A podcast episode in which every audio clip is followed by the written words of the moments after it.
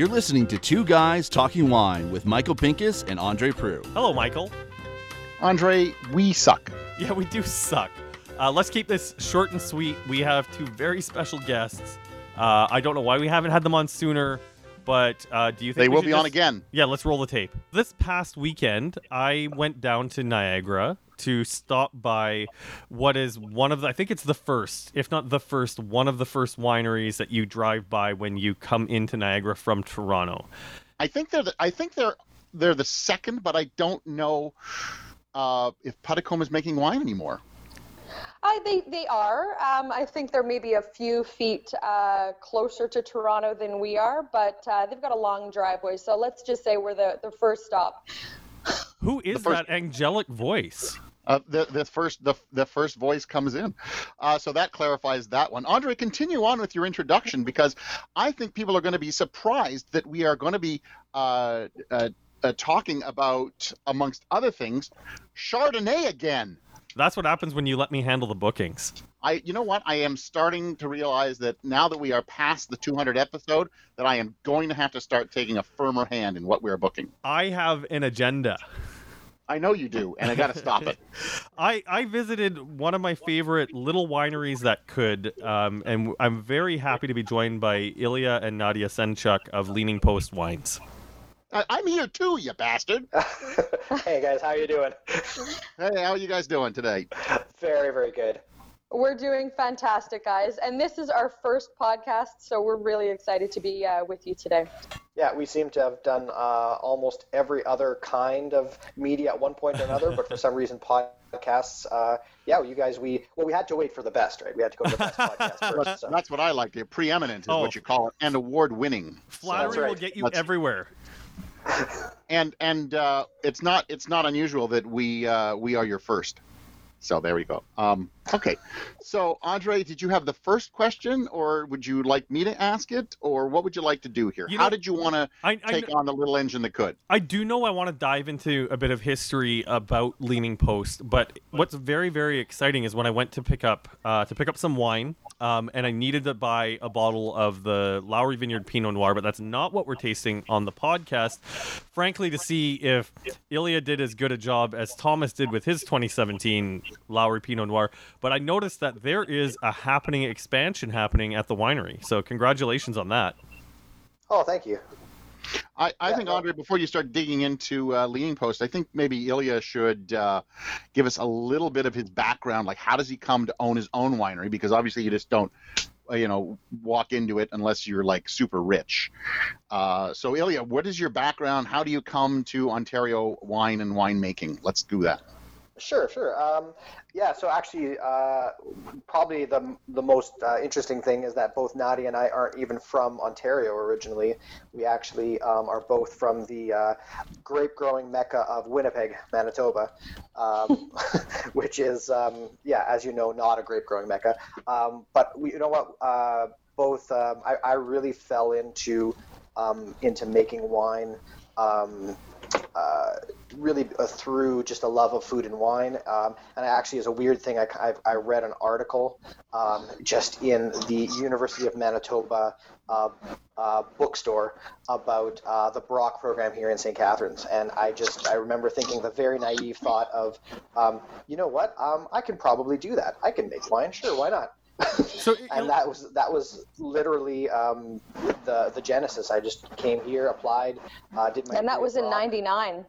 Yeah, that was, um, uh, you know, pretty much 20 years ago, as crazy as that sounds. Um, and then, uh, yeah, moved here, um, did that, uh, spent about 12 years working for other people. Uh, so in, in some pretty decent wineries, so a place called Daniel Lenko, some of you might have heard of. Uh, I was in charge of uh, foreign affair in Vineland for about four years. Um, did some vintages in uh, New Zealand, um, and then um, Nadia and I um, had the even crazier idea. So I was already a winemaker, but we had the even crazier idea of saying that we wanted to actually uh, open our own winery. So uh, started Leaning Post with the 2009 vintage on Lowrey Pinot. Um, as a virtual as a virtual project. Um, I made the wines at Foreign Affair uh, when I was the winemaker there, and then um, we took the even crazier step in 2011. Uh, Nadia and I uh, actually went uh, property shopping for about two or three years, and uh, in February 2011, uh, bought our current property that that we have that Leaning Post is on. So when you were growing up in in Winnipeg or, or, raised in Winnipeg, what was the, the the culinary scene like to kind of draw you to to winemaking? Because like I grew I grew up in Regina and. You know, oh, you haven't dropped that bomb in a while, no, Andrea. I, I, I haven't. But well, there I mean, you go. We got we got the Western connection. But but that but that be, but that be, I was born in Edmonton. I don't see anybody. I don't f- flaunt that every time I get a chance. but I mean, it's it's just like I think about like because my my love of wine does come from drinking wine with my parents. But you know, I look back on what you know they kind of weaned me into fine wine and it was a lot of Wolf Blass. i mean you go to the liquor store in saskatchewan it's still a subpar yeah. selection compared to the country so like uh, what what cultivated this this love of food and, and, and, wine before applying to the program like what made you think like oh yeah uh, the, the, weird thing is is uh, so so you at least had your parents uh, like uh, sort of introduce you to that. My parents um, are not real drinkers; they barely drink at all of any any kind of alcohol, and and certainly not in any fine wine. Um, I mean, my mom is uh, is a visual artist, but it's not the same thing at all. And they weren't. So I don't know. I think it was just a weird attraction of like I was really into food, really into culinary, and um, wine was sort of an offshoot and somehow that led me to it rather you know but but honestly like i said i had this sort of really naive thought of like i really like wine i should i could probably do that which um, sometimes you have those weird moments in your life and that just kind of takes you down this road and then um, and then you know nadia followed me down here but was in uh, was actually in in business so not really related to wine directly no, for me, I was in commercial banking, sitting across the table from entrepreneurs every single day, and I totally caught so, the. So you were work, you, so you were used to drinking in the afternoon, anyway. Well, absolutely. I worked for the bank, absolutely. Yeah. um, but I just wanted, I wanted to be an entrepreneur, and uh, I didn't really know anything about any business, uh, but he knew something about wine, and we had this really crazy idea. Hey, we should start a winery and stupidly, I had a, I did a, um, a back of the napkin, um, a very naive back of the napkin numbers of thinking that we could do this. I mean, it was the most naive napkin I've ever written on in my life um, because I had no idea what costs uh, were in front of us. But whatever, it was enough to get us started. And we started virtually and um, started pulling cash flow from selling wine um, to restaurants only. And it gave us the impetus and the the balls uh, to to do this. So it um, whatever whatever road it you come to this business. I don't know. It's a crazy one, but uh, it's worthwhile. I mean, I'm now uh, I've now left banking. Um, I I think it's about 18 months ago. I got my uh, certified sommelier um, certificate. Um, uh, in Toronto with uh, uh, the Somm Factory and the Guild, and to me, I, I, was tired of everybody only wanting to talk to my husband about wine. So I thought I'm gonna I'm gonna get some knowledge behind me, and I'm going to uh, be able to be a, a, a full fledged member of this business and not just uh, the wife of. I, to be fair, I think every tasting that I've done at Leaning Post, even in the capacity of, of a writer, I've always done it with you, Nadia, and and I've always really enjoyed the the passion that you speak with your your wines. Like you're you're both very proud of what you do. And the, the I, I, I did one with Ilya I think when they first started but his barrel room was so small I don't think I got past the door Well, we we're we're only slightly larger now, but, but, we're really hoping Getting that's larger one of the, every one day. of the things we're doing is uh, is is rapidly outgrowing our, our building. So as Andre mentioned, I mean we've uh, we're definitely doing a big expansion. So we're more or less doubling the size of our building at the moment. So we're in a kind of a completely different um, stage in our business, but we are almost 10 years in. So so it's been really nice to see. I mean the biggest change is um, even 10 years ago, I think what we were doing was maybe seen as a bit kind of crazy and um, and just because, like I said, we didn't, um, I think Nadia has probably alluded to it, but we didn't have any big financial backing at all. Um, our entire financial backing consists of us making some wine. Um, going out there assuming eventually some people will want to buy it and then using that that money to uh, to buy more grapes and make more wine.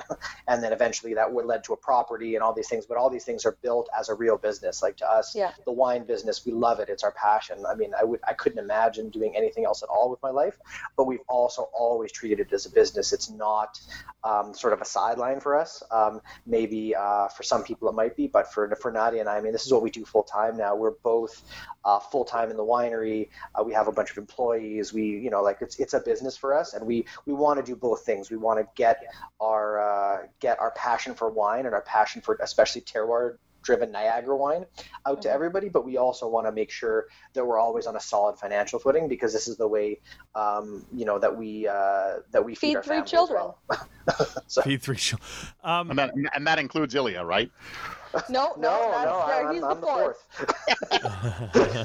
uh, so let, let me ask you, when you started the, the, the business and you got into it, I mean, but you were working for other people for 12 years. When you started the, the vir- Leaning Post as a virtual label, what was the moment that you were like, we can do this, this is this is viable, um, I'm on to the right track here. Do, do you remember that moment? I do. Um, it was the day that we got our license on this property. Um, our, was it the manufacturer's license? It wasn't even Yeah. retail. And I brought him home a cake, and I said, I, I got, I went to Superstore or whatnot, and I said, we are a real winery uh, on the cake. Um, I don't know. I still it have a was picture silly. of that cake. but yeah, we actually yeah. So it apparently it was actually on a, it was like a birthday. We had a we had sort of a little birthday party for our winery, um, which is really quite funny because um, we didn't even have a tasting room. The tasting room was essentially uh, like it, it wasn't even finished. I had just kind of you know, we just had a few tanks, like you, like Michael, you said at the beginning, we just had a few tanks in sort of, uh, you know, a semi-finished barn, and that's essentially how we started. Um, but you know, we we just figured um, we've always we've always had a passion for this business, and we just figured um, as long as people see that and and they taste the wines, we we figured uh, you know it can't help but eventually work for us. And then as things have done, we've just continued to put the money back in the business and Mhm. and you know make ourselves you know look a little uh, maybe a little slicker without uh, without losing that original you know um, as as uh, we like to say uh, two shitheads in a barn. So the, uh, the the the property itself was does it ha- did it have a vineyard on it or it was just a piece of property? No, it did. Well, it did, but it was an abandoned vineyard. So it was a sort of. We've all seen those. It's kind of a little bit of a classic Niagara um, property in a way. It's got a 1860s uh, red brick house um, and an 1850s barn, and then uh, out back. I mean, it. Uh, so the total property is 11 acres. There was essentially about eight acres of broken down vineyard. So, uh, you know, it, it had been a vineyard in the past for many years, but, uh, you know, it, it had not been taken care of for probably 25 or 30 years. So, you know, at the time we were very excited, but now looking back at the pictures, I mean, what we really bought was, um, you know, a lot of weeds and Potential. old posts and wires. So, Na- Nadia- and a lot of a, a lot of potential. So, Nadia, what did you say was planted there prior?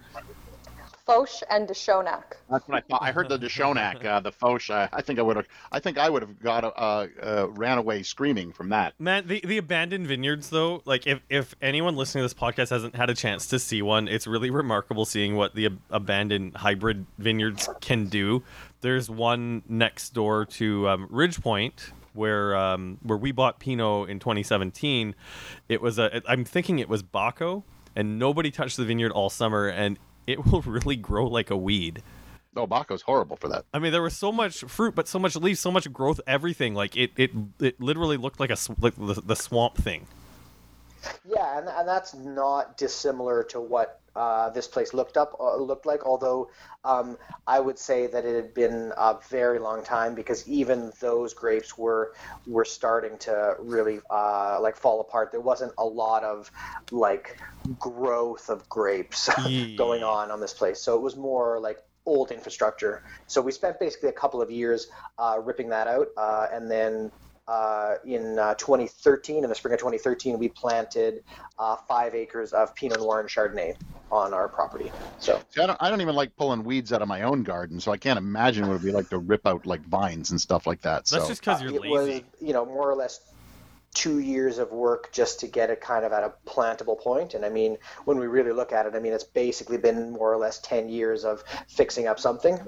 um, but it's been amazing. And, and um, uh, you know, that's part of the joy is because we live here as well on the property. So it's our home. So I think the biggest thing that Nadia and I, I'm sure she can back me up on this, is we try and treat every person who comes to our place like they're entering our home. We really want well, to feel family. Like like yeah like like we live here and and they're friend long lost friends or family and we want to tell them our story So I think that's a, that's a good uh, segue to uh, get us into a first bottle. So I'm going to ask you guys. You know the three bottles we have. Which one are we going to start with? uh, we're going to start with the uh, the 2018 Senchuk Vineyard Chardonnay, but Got maybe we can talk about the two Chardonnays uh, together, just because uh, they are related. They're actually both from our vineyard, and we can just talk about kind of how. Um, uh, why we have two Chardonnays. So I mean, and we thought the, the three wines we're doing today are all from our estate vineyard, and we thought that was a good way of just kind of talking about this uh, this spot um, in Niagara because it's I think a little bit unique compared to other places. So Maybe before we get into get into the, the two differences, um, what made you decide to plant Pinot and Chardonnay? Um, I, I think the biggest thing is so. I mean, well, two reasons. One, um, uh, We love it. both. Yeah, both exactly. Both both Nadia and I absolutely love love uh, Chardonnay and Pinot Noir. So when we were looking for a property.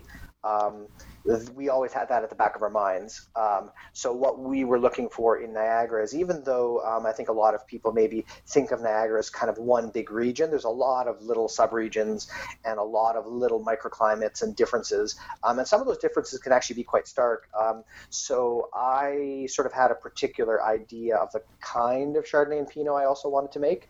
Um, and that is quite a cool climate style, lots of acid, lots of freshness, lots of kind of focus. So that meant looking for a certain type of property and where we bought uh, is in a little town called Winona, and it's a really neat spot because it's quite a narrow part of Niagara.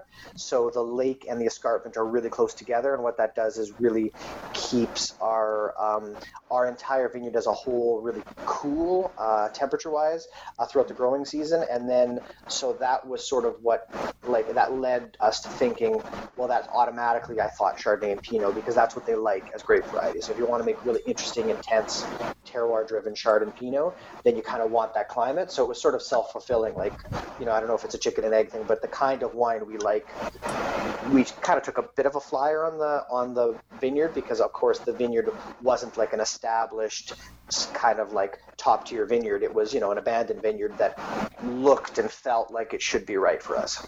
So I'll be honest, I'll tell you a funny story. I used to do a Grimsby farmers market when we first started, and an old man came up to me and he says, Hey, you, what are you doing there? I see what you're doing. Everybody knows the only thing that Winona can grow is houses. And the first time we won platinum at the National Wine Awards for our Chardonnay, and when we've had wine writers, you know, gleaming and glowing about our Pinots, I think about that old man so often, and my middle finger does go up to him frequently because just because just because it is not an established area we know beamsville and the bench is wonderful. But we need to be talking and looking and trying new things and experimenting with land in niagara. I, we sh- there shouldn't be abandoned vineyards. Try something else. You know i just i mean i th- don't get me wrong there are some places where it's too cold or it just didn't work or somebody's abandoned it. But just because the family didn't want to do it any longer does not mean that this is not a wonderful growing region. I mean, Winona is the home of the Peach Festival. If it's also the home of here- Memphis Grill, if I'm not mistaken. It is. Absolutely, yeah. Memphis, Memphis Fire Barbecue. I mean, what more do you want? Like Yeah. basically, great wine and barbecue. So Bef- Before you guys And came along, that was pretty much what Winona was known for, wasn't it? that's right. And I still haven't gone. I can't believe I'm a barbecue fan. I've never been to Memphis. It's good. Oh, you have to go. It's really Yeah, good. it's- it's- Actually- it's actually, I think- legit, actually. I think I went there. I can't remember what the event was the day before, but like, Nadia, you knew that I was hungover and I was there with a friend of mine. and you you told us where to go. You- you uh-huh. s- Oh, she's told you where to go many times. Oh yeah. no, but I think she's I think she saved my saved my life that day. Memphis barbecue. It has it has restorative powers. Well, I, I remember Steve Byfield and I were always supposed to go together, and uh, he's now gone like four or five times, and we j- I just we've just never been able to go together. The And- only and- difficulty is you do roll out of there um, Diet. because it is you just you, you can't stop eating. It, that's the only problem. Do they serve your wine there? They no. don't serve any wine there, and Well, they that- Yeah, actually to be have. fair. If you ask for a second beer, they tell you it's uh, not a pub, so they and they recommend a pub down the street. So I've, they I've only heard do that, but they, beer, but they do sell beer and wine, or not just beer. just, beer. Just beer. Just beer. Yeah. And uh, ju- just a single beer Yes, I, I read that with somewhere. your I meal. thought that was pretty It's very specific. So that's the gotta- only I- weird thing about the place. Is yeah, you I think literally ask for a second beer and they and they say that's okay. Here's your bill. I think we got. I think we got to connect you guys because I know you've got a Winona Red or something like that. So We do. I think that would probably go really well, and they could sell it by the glass. I'm just saying. Yeah, yeah. Probably, you're right. So uh, I, here's here's an interesting question. Like I, I, I'm, I'm still- surprised you don't want to try Chardonnay. For God's sakes, man, you've gone almost half an hour without, you know, uh, uh, waxing poetic about a Chardonnay. I like the story. I want I to hear more of it. that. But, Do- but do- why don't we try a, a wine so that we're not uh, rushing okay. through them at the end? Okay, you- Absolutely. you- Why, don't, why don't we? You you taste the wine, Michael. I'll ask the question, and then I'll taste the wine while someone starts to answer the, the question. And these two want to drink. They have three children. It's true. uh, do do My do, first, my first shard is already half done. Oh, okay. There we go. do do both of you have like a particular Chardonnay and or Pinot where it was just like the moment that you were just like, this is what I want to make, and it doesn't have to be from Niagara. Um, it just t- tell tell me about the moment. You know. Um, yeah, it doesn't. It, I mean, to be honest, um, the the neat thing is it kind of grows. I mean, I was very lucky. I um, fell into pretty much um, the oldest Chardonnay vineyard in Niagara at Daniel Lenko, and literally at the beginning of my career, my first winemaking job uh, was assistant winemaker at Daniel Lenko. Uh, and that was in the early 2000s. So I started there kind of at the end of 2001 um, working with kind of 50 year old Chardonnay vines um, and, on the bench. And so uh, immediately um, I loved what that was doing, and I started really getting into Chardonnay very quickly because of the place that I started working.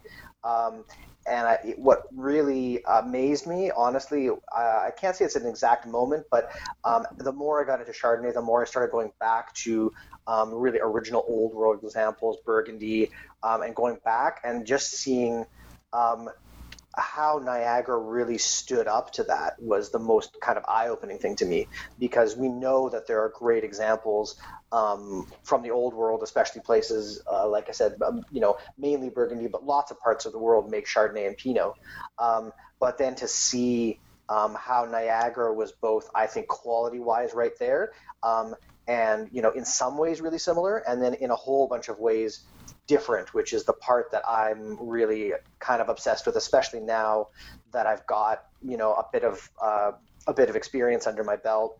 Um, I really want to promote you know all the things that make Niagara Chardonnay great. Does that make sense? Like I really want to uh, I really want to make sure that we're putting out something that's super distinctive that isn't aping anyone else in the world because I do think we can stand up to just about anybody quality wise, um, especially if you put the effort in. Because we have a really, really unique climate, and I think that's um, that's kind of what separates us from from a lot of parts of the world in Chardonnay. Oh, I, I get what you're talking about.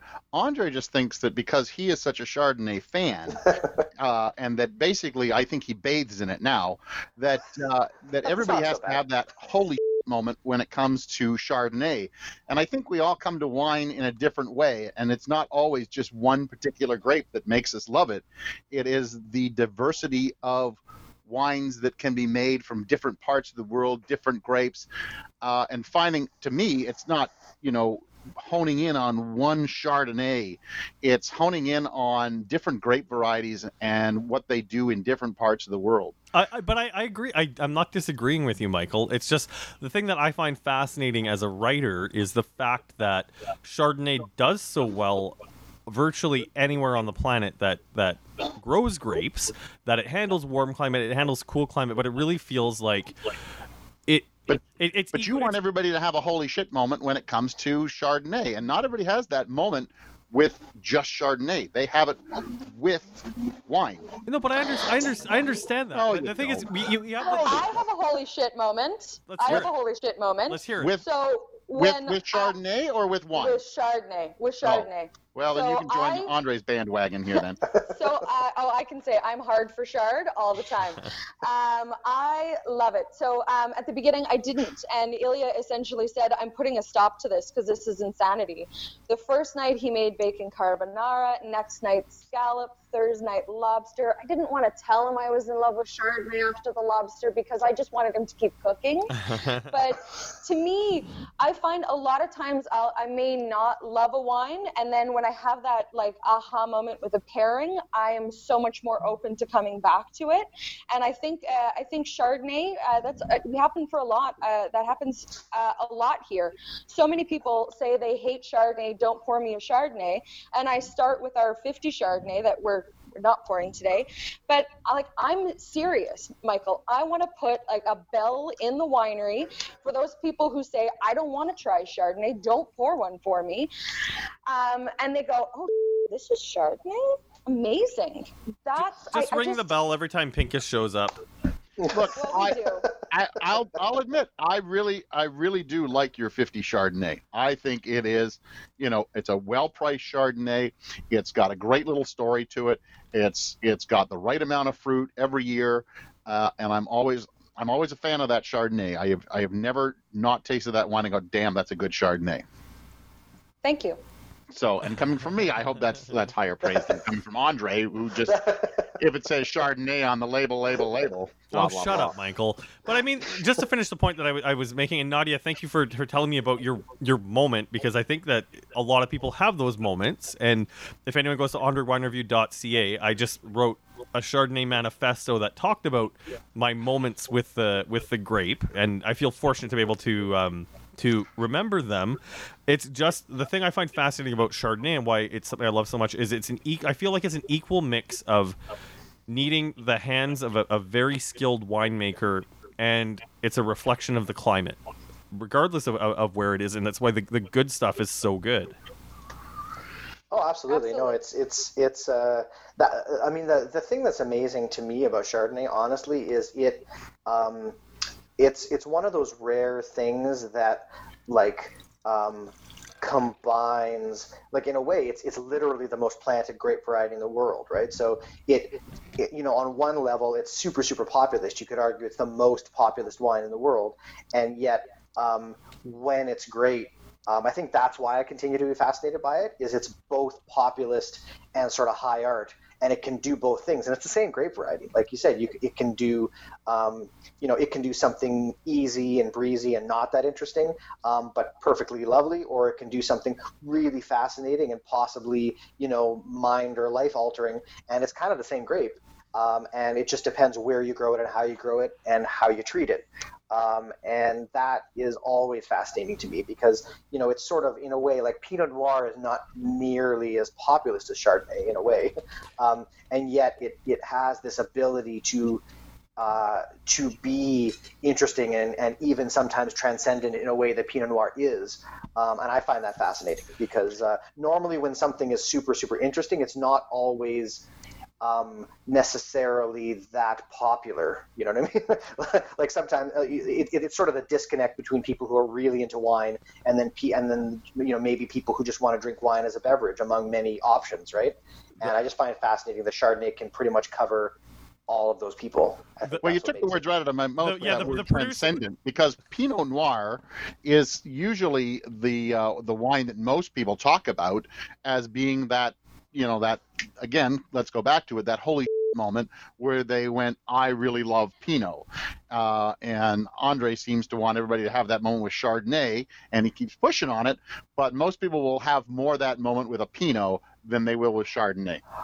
Uh, I, I, don't. I yeah. See, I, I don't know if I agree with that. I think um, it's more just there's more Chardonnay. So I think that the, the, it's what I was just saying about like the populism of Chardonnay.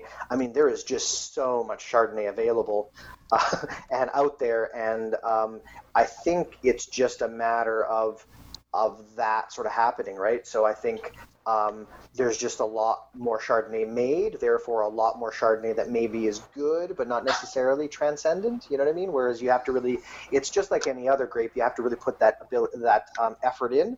Whereas with Pinot, the difficulty with Pinot um, when Is it comes to difficult. populism is, is it, it's just as a crepe variety it, it doesn't deliver always. And- and It's- Mike- it, it, it can be either weird or thin or really transcendent but there's not a lot in between. It's not the same. It doesn't do the sort of middle of the road thing that well. Um, so when you have a great pinot it is a holy thing because it's just like it's so different from maybe something else you've had where you were like oh i just didn't like that where chardonnay sometimes its only mistake might be that chardonnay sometimes falls somewhere in the middle where it sometimes falls in a little bit of a gray area uh, as opposed to being like really awful or really great so anyway that's my my take And Mike, Let's talk oh, about a really good one. Yeah, yeah. I, actually, just just before we get, because I do want to talk about the wine. but Holy just- Christ, Andre, stop! But Mike, no, but I want I want to clear. I just want to clarify something because I I do find it fascinating to ask people about what their moments are with specific wines. It's it's not just about Chardonnay. The reason I'm asking about Yeah. Chardonnay in this podcast is because You like You- Chardonnay. no, because Nadia Nadia. Nadia and Ilya have chosen to plant Chardonnay. Like there is a commitment that goes into putting roots in Everybody in Niagara plants Chardonnay. Everybody in the Prince Edward County does Chardonnay. Everybody in Lake Erie North Shore does Chardonnay. Andre, it's planted everywhere.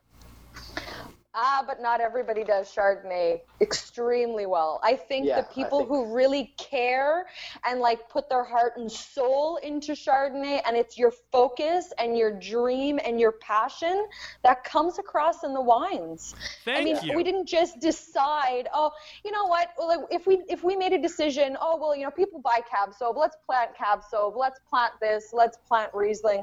We made a very conscious decision to plant wines that absolutely move us, and those wines move other people as well. So I don't know. I'm I'm I think I'm uh, I think I'm on Andre's side on this one. You couldn't have said it better myself. Let's talk about Thank the wine, God. Michael. here let's ta- let's talk about the two chardonnays and we I can was get into getting that as tired of well. hearing Andre. Yeah. Thank you, Nadia. that was awesome. Um, now let's let's get into. And we, we- we thought it'd be cool because I totally agree with what Nadia said. It is it was in the end our focus. Like a great example is in our total production at our winery. Um, if you add up like Chardonnay and Pinot Noir are pretty much equal of our production. They're each about 30% of our production. So 60% of our production total um, is just these two grape varieties. So we do take it pretty seriously. And the two Chardonnays we brought here, we thought it'd be awesome to just show you guys um, just a little lesson in terroir and. Um, and um, you know why uh, Chardonnay in a cool climate like our vineyard is really different from those sort of um, just run of the mill Chardonnay. Um, so I thought that the coolest way to do that would be to show you these two wines. So um, what we've brought is our is basically they're both 2018 Chardonnays, both from our estate vineyard. So the only difference between these two wines, all the vinification is identical. So uh, they're both wild ferment, wild malo. They were both in barrel exactly the same amount of time. The only difference is actually the specific part of the vineyard that the Chardonnay was grown and the clones uh, that those are part of because we have two clones of Chardonnay and they're on kind of two different soil types. Uh, so, um, you know, I, I thought it'd be awesome to show these two wines side by side and then we can talk about kind of how they mesh together. So, So Because one, to- one is the Clone 96, and the other one obviously is the blend of the two. And uh, I did a little a little reading on your back label. Yeah. Uh, I understand the Clone 96 is a Oh, there's a three barrel. Is that is that correct?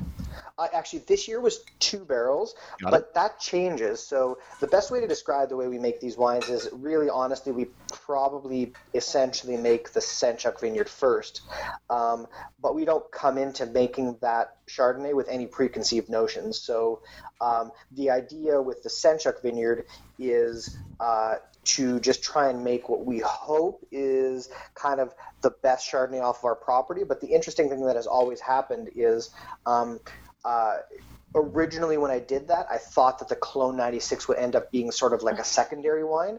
And what's happened is, is over time, this is about our third or fourth vintage on this wine now.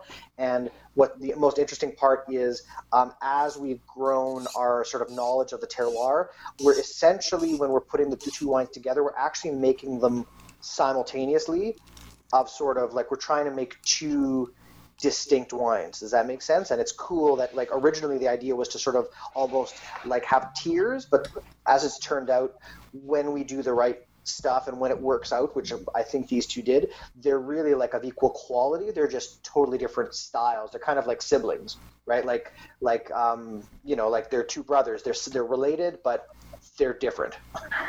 And what I love about it as well is that like like Clone 96 and the 548, which is primarily in Senchuk with a little bit of Clone 96.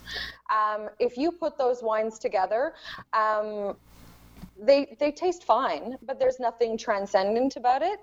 Uh, what Ilya really does is like the passion and the mad scientist uh, that he is when when they're putting these wines together.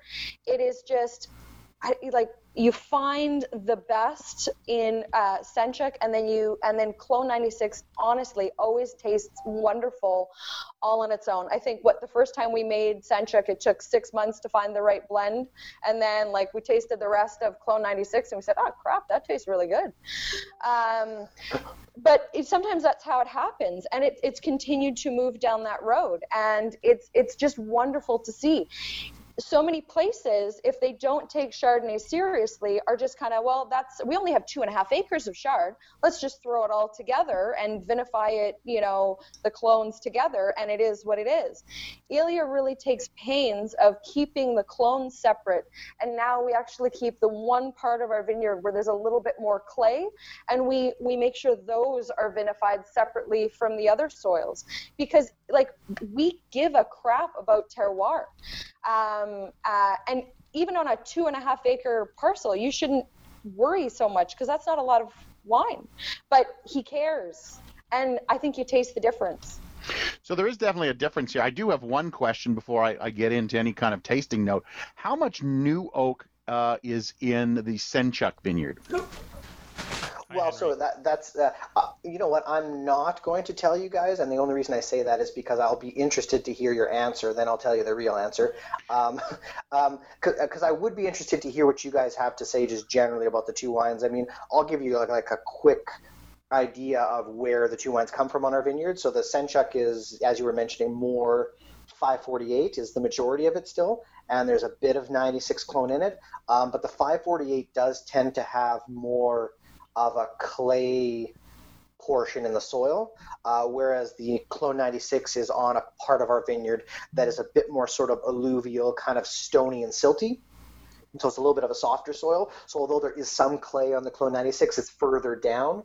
Um, and um, eh, you know, so the two clones are different. Um, but in terms of the actual vinification, they're pretty similar. Um, I just find that the Senchuk tends to be a lot more sort of like proper like mineral wet stone. Like it really kind Oh, of that's heads that way with a fair bit of acid. I find the 96 a little rounder, you know, a little more almost, you know, like those sort of grilled pineapple, almost peach, creamier, a little bit broader wine. Um, and that really is reflective of how the wines come out. Like I try not to get in the way of that too much. That seems to be what we're getting, and then I try and just find the best version of each wine, if that makes any sense, and put that together. My, my Well, in, in, interestingly enough, I think the labels on my wine then were switched because I I find the uh, Senchuk to be a little uh, a little creamier. Yeah, that's okay. Okay, so uh, I was worried my taste buds were screwed up because Michael and I are actually having a, a, a, a side chat to make sure we're staying on a certain amount of topic, but we were we were swapping Yeah. swapping tasting notes here. I, I do find the Senchuk a little bit bigger and a little bit Um, a little bit more fruit, a little bit more fruit forward. I'm getting a little bit more pineapple on it. I'm not. Um, I, I, I'd be very surprised if there was any new oak at all either either one of these wines. Um, but like it's it it does have a little bit of that like vanilla and, and spice, but it's so deeply buried under the fruit and mineral. Um, the, these are these are very tasty, very tasty wines. Well, I'm gonna I'm gonna go with this, Andre. I'm going to, uh, according to the notes on the back label, which I've already found out are not true, um, that uh, the uh, the Clone 96 is supposed to be all done in neutral. It is. Uh, and, and I it is done. So that is correct. Yeah, yeah. Oh, okay. Yeah, that's the crazy thing. Well, I guess my point is when I taste them, uh, there's a fair bit of new oak on the Senchuk, Yes, I was going to say that there is definitely some new oak. but it- particularly it- more woody than the Clone 96. I think flavor-wise, even though, um, you know, like there's a little bit more, but the interesting thing to me is um, it's one of those situations where we don't worry so much about what the real number is. Does that make any sense? We've strictly put these wines together by taste and style.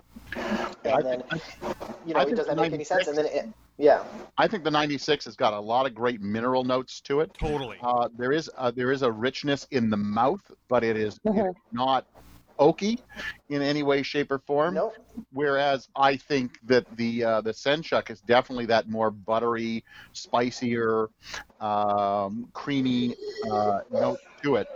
Uh, but I, I thought I find the Clone 96 just has a, a real richness that is undercut by that minerality and the acidity, and that Clone 96 to me is is is a bomb is just the bomb. Whereas I think Andre is going to tell me that the Senchuk is his love. Uh, yeah, yeah. you- I guess you, you, you've got me pegged. I'll, I'll be honest. I, I, I love, I love, I love both of these wines um, for very different reasons because they, they, they. Okay, the heat wave in Toronto is over the day we're recording this. We're recording this on July fifteenth. You know, on one of those days when it's hot as balls, like the days it's hot as Satan's balls, I would love to sit outside and just You have some intimate knowledge of Satan's balls that I don't think I well, want so, to know. somebody's got to. but I would love to just sit outside and, and crush the, the Clone 96. Just get that, that mineral. And it's just like, you know, we had no rain for two weeks. And it's that wet stone, that wet cement that you that you get right before the rain. And it's just, it's so satisfying in the summer. Like to be able to reproduce that because it, it is one of the best smells in the world. And like to be able to recreate that on the palate is just, it's just satisfying. The, the, the I think it's funny that from being from Toronto that you you really love wet cement. I mean, you know, Niagara we're a little little more green focused here. I, I love I love living in the city. I, I, I, I will admit that, but I, it's just that, that smell of ozone and yeah, Yeah. anyways, and the, mm-hmm. This this this Senchuk is something that I just feel needs to be. First off, I think it's it's still r- really too young, um, and that's not saying there's anything wrong with it because it's so crushable right now. But I think it needs a bit of patience, and it's something that needs to be pondered and like put it away and and, and set it aside for a couple years, and then come back to it.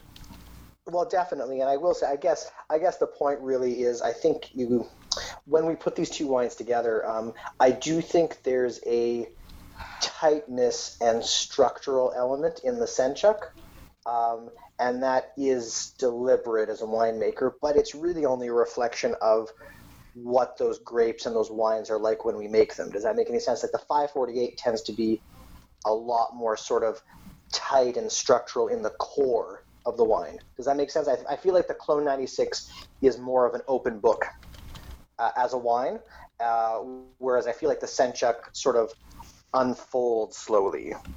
Does that make sense? And that's just really, uh, I mean, that is deliberate, but it's it's a reflection of kind of the two parts of the vineyard. So that's why I always think of the 96 as being sort of bigger because I think of it like I think of wines almost like with a personality, right? And so I think the Clone 96 is just friendlier. Does that make sense? Like more open, more more more t- sort of talkative. And I think the Senchuk maybe um, you know if you spend a little bit of time getting to know it, then it might have a lot to say, but it might not necessarily be the loudest person in the room. So It's even though, so even though I like the even though I like that personally, I'm, I'm leaning towards the Senchuk right now. If wines for people, I'm the clone 96 because everyone likes me, and Michael is the Senchuk because it takes a little bit to get to know him. Oh, is that it? Yep. Hey, you keep thinking that. You keep talking Chardonnay the way you are. People will go like, I don't want to talk to that guy anymore." that's all he talks about because he can't talk about anything else.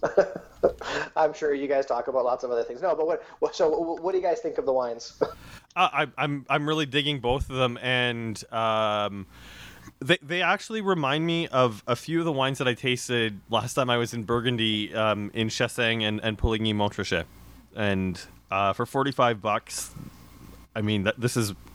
I, I think it's delivering a lot of wine. It's delivering a lot of wine at those price points.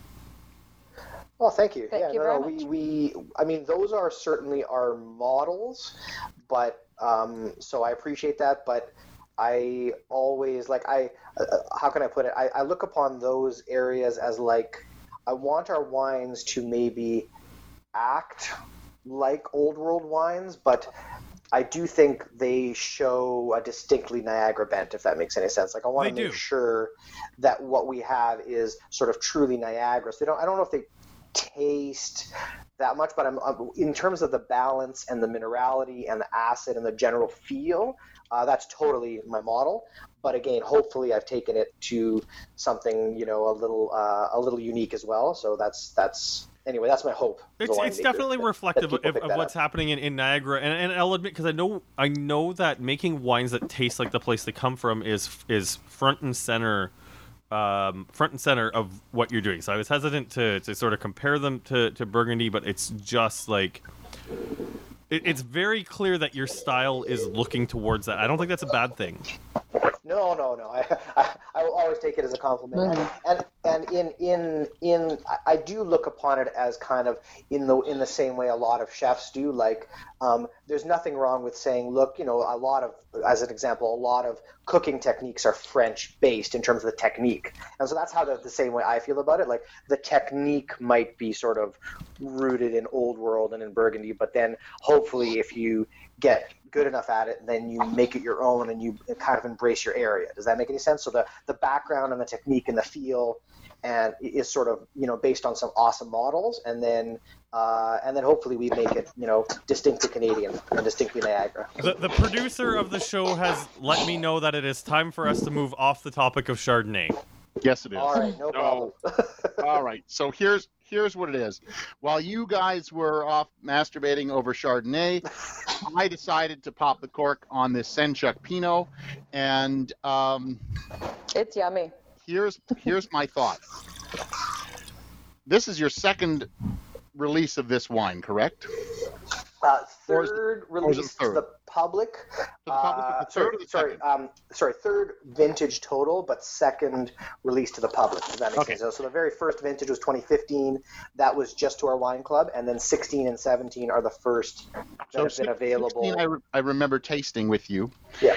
And um, I was totally blown away at how good it was. And you said something like it was like fourth or fifth leaf or something to that nature. Mm.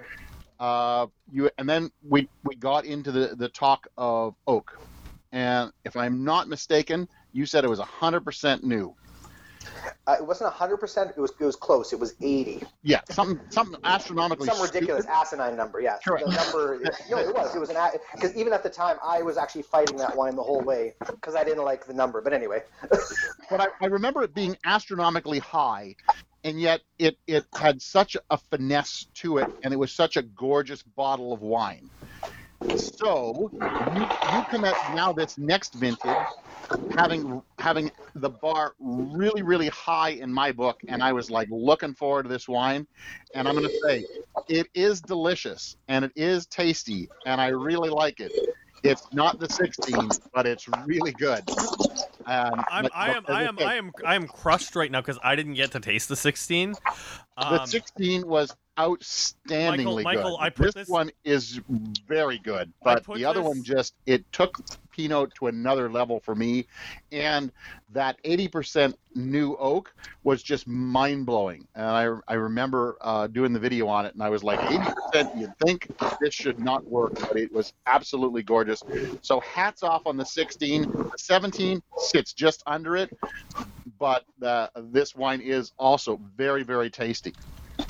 You know, I No, um, awesome. I put the wine. Ahead, in, I put ahead, the Alfred. wine in my glass, and I I haven't even tasted. it. I actually made a mistake of over chilling it. It. I mean, it's not hot as Satan's balls out, but it's still pretty warm in Toronto. I wanted to put a bit of chill on the on the Pinot here. You and Lucifer have something going on there. Oh, Andrew. totally. Yeah. I love that show You ever dance with the devil in the pale moonlight?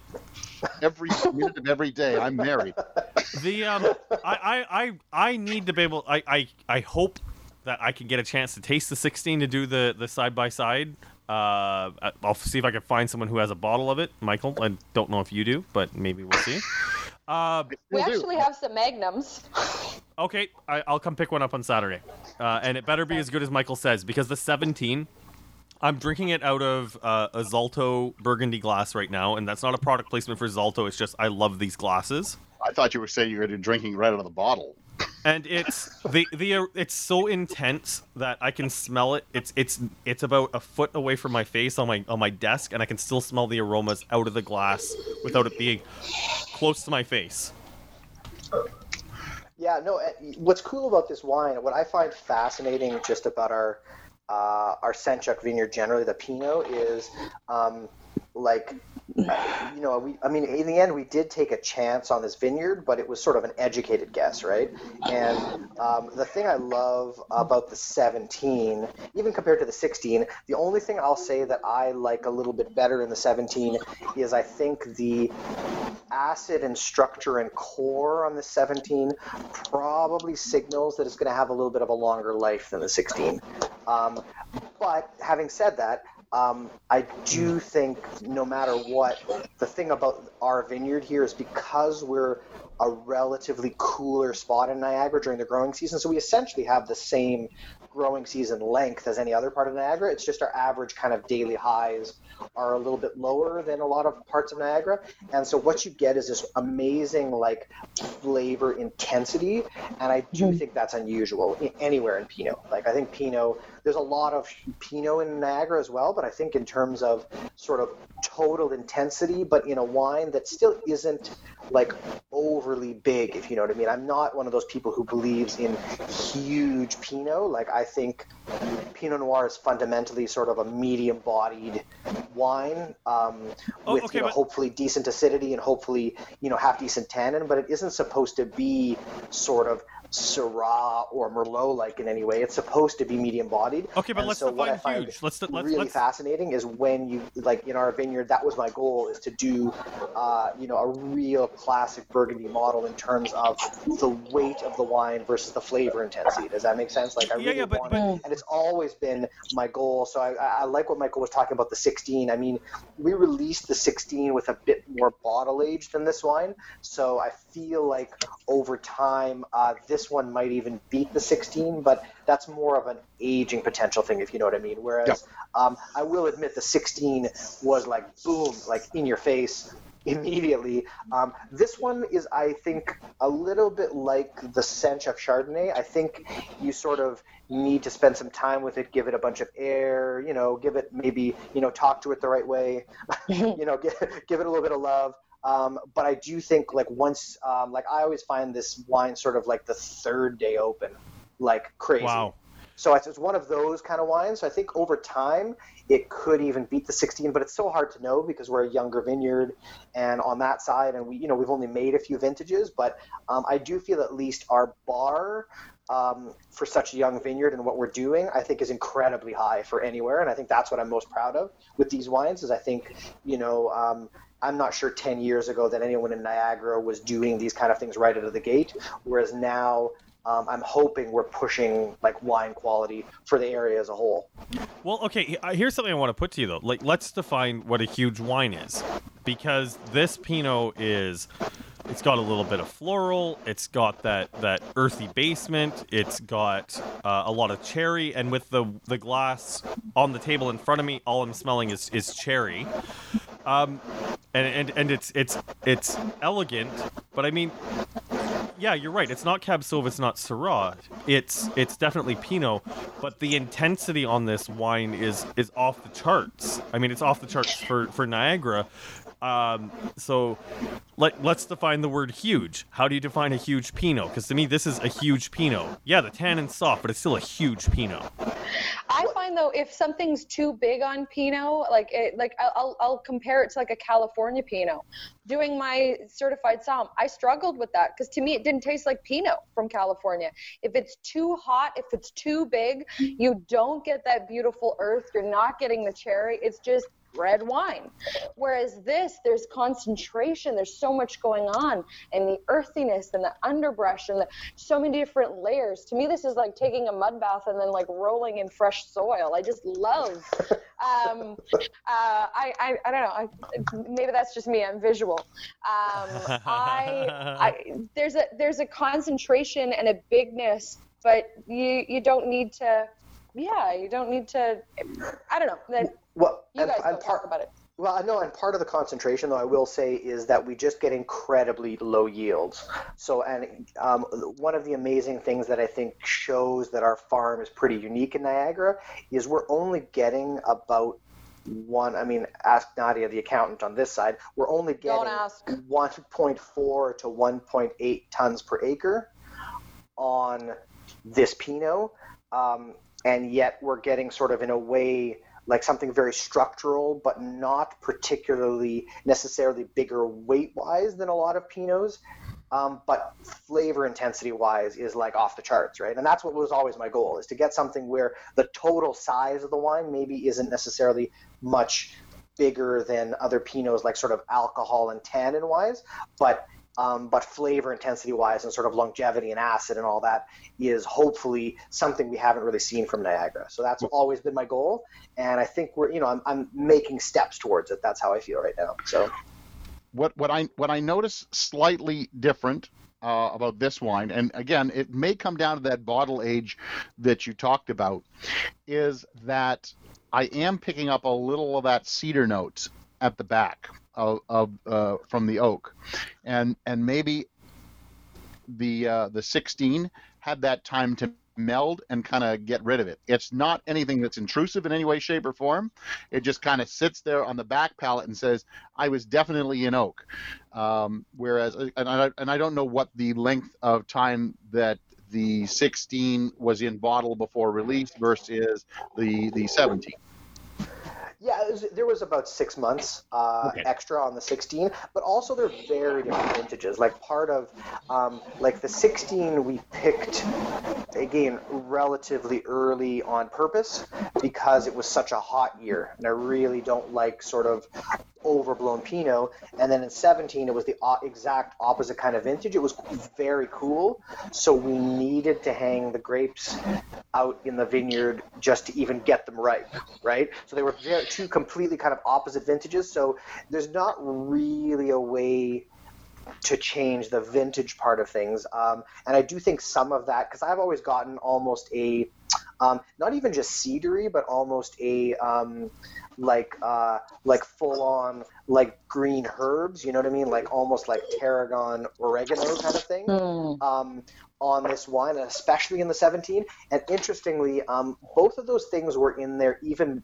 before it was put in oak. So, I mean, I've always found that uh, a bunch of that is sort of vintage related, right? So um, then it really comes down to the kind of vintages you might like, but also, yeah, time and um, and really, you know, what your preferences are. And I think that's interesting because I actually also felt that the 16 tasted more integrated earlier.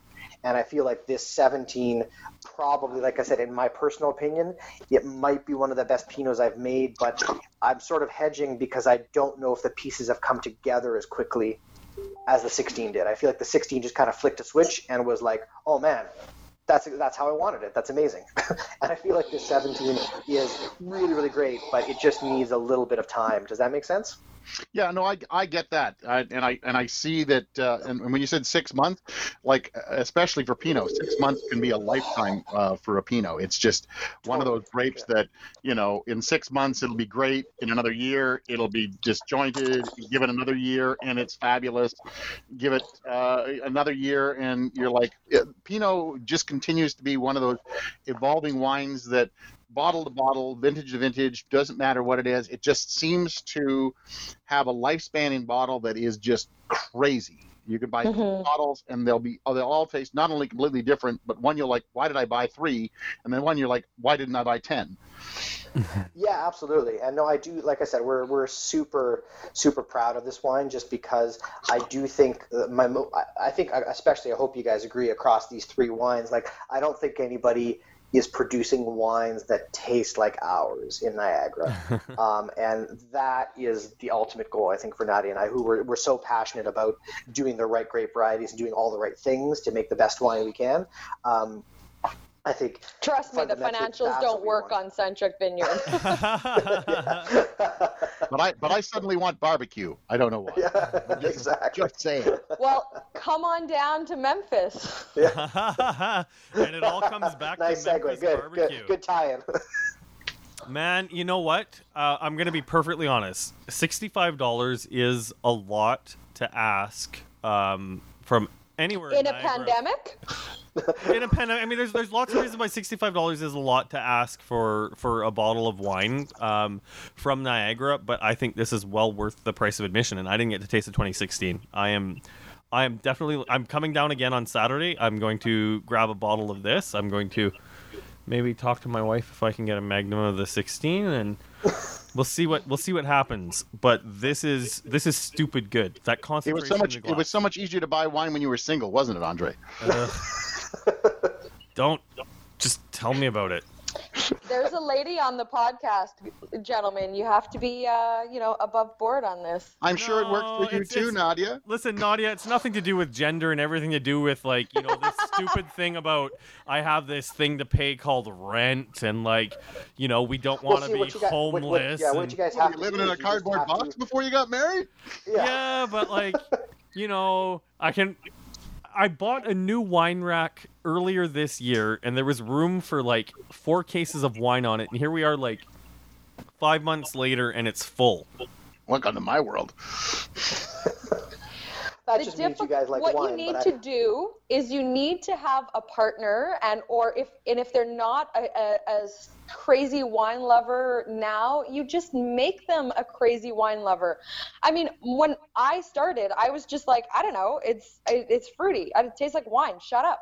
Um, whereas Ilya's really put the time in to make me a wine lover, um, and uh, you know, it wasn't that hard. You were pretty into it's it. It's so much more fun than banking. yeah.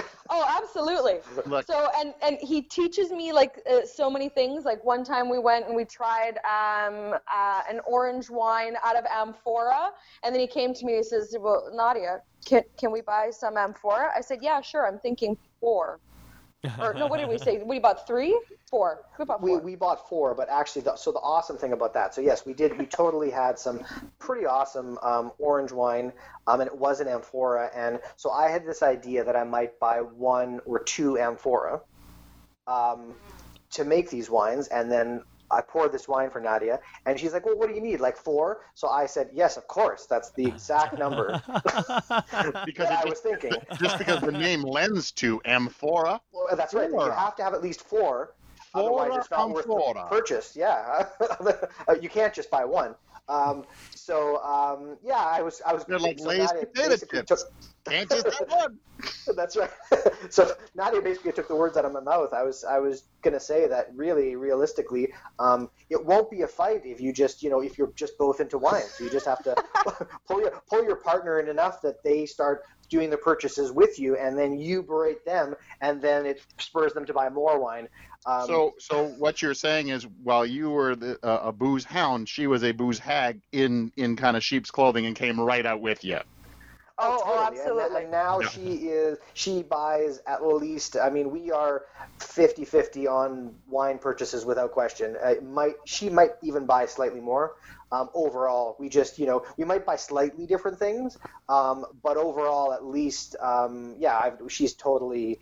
Um, I, you got to remember, we're like, you know, we're total partners in in life, but in this business, um, but totally in our passion for wine as well. And it's been it's been amazing because I couldn't I couldn't ask for anybody uh, for anybody better to do this uh, this crazy journey with. So On that note, on that note, on that very uh, saccharine Sweet note, and sappy and sentimental Sappy, moment. saccharine. we've been we've been talking for an hour, and I, I I will I will straight up admit this has been the shortest hour that we've ever done on the podcast. Um, we're gonna have to have you guys back, maybe later on in the year, see what's new, maybe to talk about harvest or something. But Let's talk about other things other than Chard and Pinot. I know they you make know what? Gamay, they make I am- they make yes. I am so I am so on board with that because I know Ilya, you have a reputation for Syrah as well.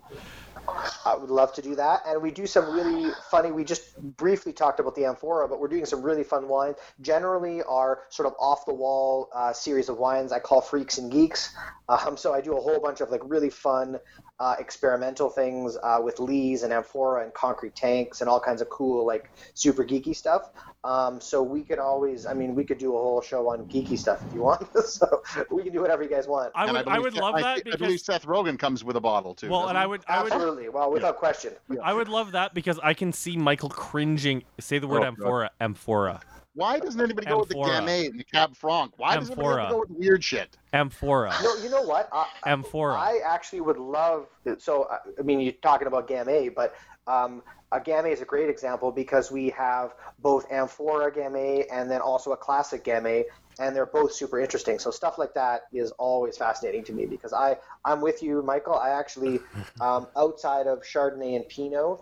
Um, probably, you know, Riesling, uh, Gamay, Cab Franc. all right, are- all right, all right, all right, all right. I'm Yeah. cutting the tape. This is the next podcast. I'm cutting the tape. This All is where the interview ends. The tape is cut now. I am the only person who did not contribute to the Brian Schmidt swear jar in that episode, and I am f- proud of myself. Oh, Yeah, and a, and a double dose right there. Uh, it is true. Everybody was having their holy moment, and you were Oh, just having it uh, at home, I guess. Oh, man, I I am like like my balls are tingling at the thought of tasting the 2016 uh Senchuk Vineyard Pinot. Like let's You know face what? it, like You that, know that what? 20 that right. 2017 is a whole lot of wine. It is And my and my, my I can't believe I'm going to say this. And my anus is wet to try the the Gamay, the Cab Franc, and uh, the Syrah. Oh my god, this is just this is just awful. Um, so if you're not completely offended and turned off by what Michael and I have just said, would you consider helping us out on Patreon? Uh, you know, two dollars, five dollars. Uh, it doesn't seem like a lot. I, I hate to sound like the 1996 um, TV infomercial, but for the cost of a cup of coffee a day, you can support your independent wine journalists that are not paid by the wineries to review their wines. We are on our way to tell the real stories of Niagara and do it without having them in our pockets. So look at us, us up on Patreon. That's Two Guys Talking Wine. And we've now got a new Instagram page, so please look us up there as well. You can look at Michael's ugly face whenever you want. Hashtag Two Guys Talking Wine. I'm Andre Proulx from AndreWineReview.ca. Uh, It's an at two guys talking wine. But and I'm Michael Pinkus from MichaelPinkusWineReview.com. Take us Thanks away, for Michael. listening. We always appreciate it. And Subscribe. I'm trying to talk over Andre because all he wants to do is say Chardonnay again. Good night. Amphora. Amphora. Amphora. Amphora. Amphora. Michael, you sick of this yet? Amphora. Thanks for listening. Please subscribe to Two Guys Talking Wine on iTunes.